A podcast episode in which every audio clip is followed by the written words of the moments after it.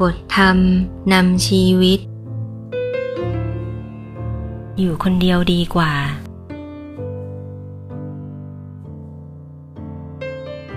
หากไม่พบคนที่เป็นกัลยาณมิตร ที่จะคบหาเป็นเพื่อนสนิทด้วย ท่านว่า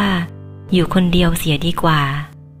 และดีกว่าไปคบกับคนที่จะนำความเดือดร้อนมาให้ในภายหลัง เพื่อนผู้ปอกลอก เพื่อนที่เอาแต่ได้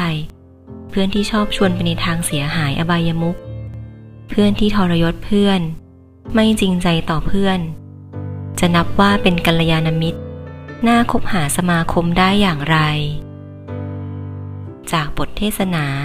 สัพปุริสลักษณะกถา 13 มกราคม 2530